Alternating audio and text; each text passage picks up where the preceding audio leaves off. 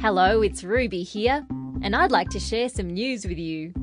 Today's Tuesday, and the date is the 23rd of October. This week, the search is on for two people who lost something that would have been very precious to them. Five years ago, these two mystery people were on holidays up in sunny Queensland. They went out to explore our beautiful Great Barrier Reef.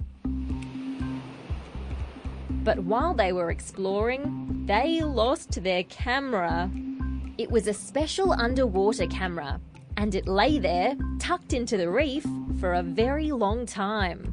Then one day, a man named John found it. Even though the camera wasn't looking so good, John managed to dry it out, and he discovered the photos were still there.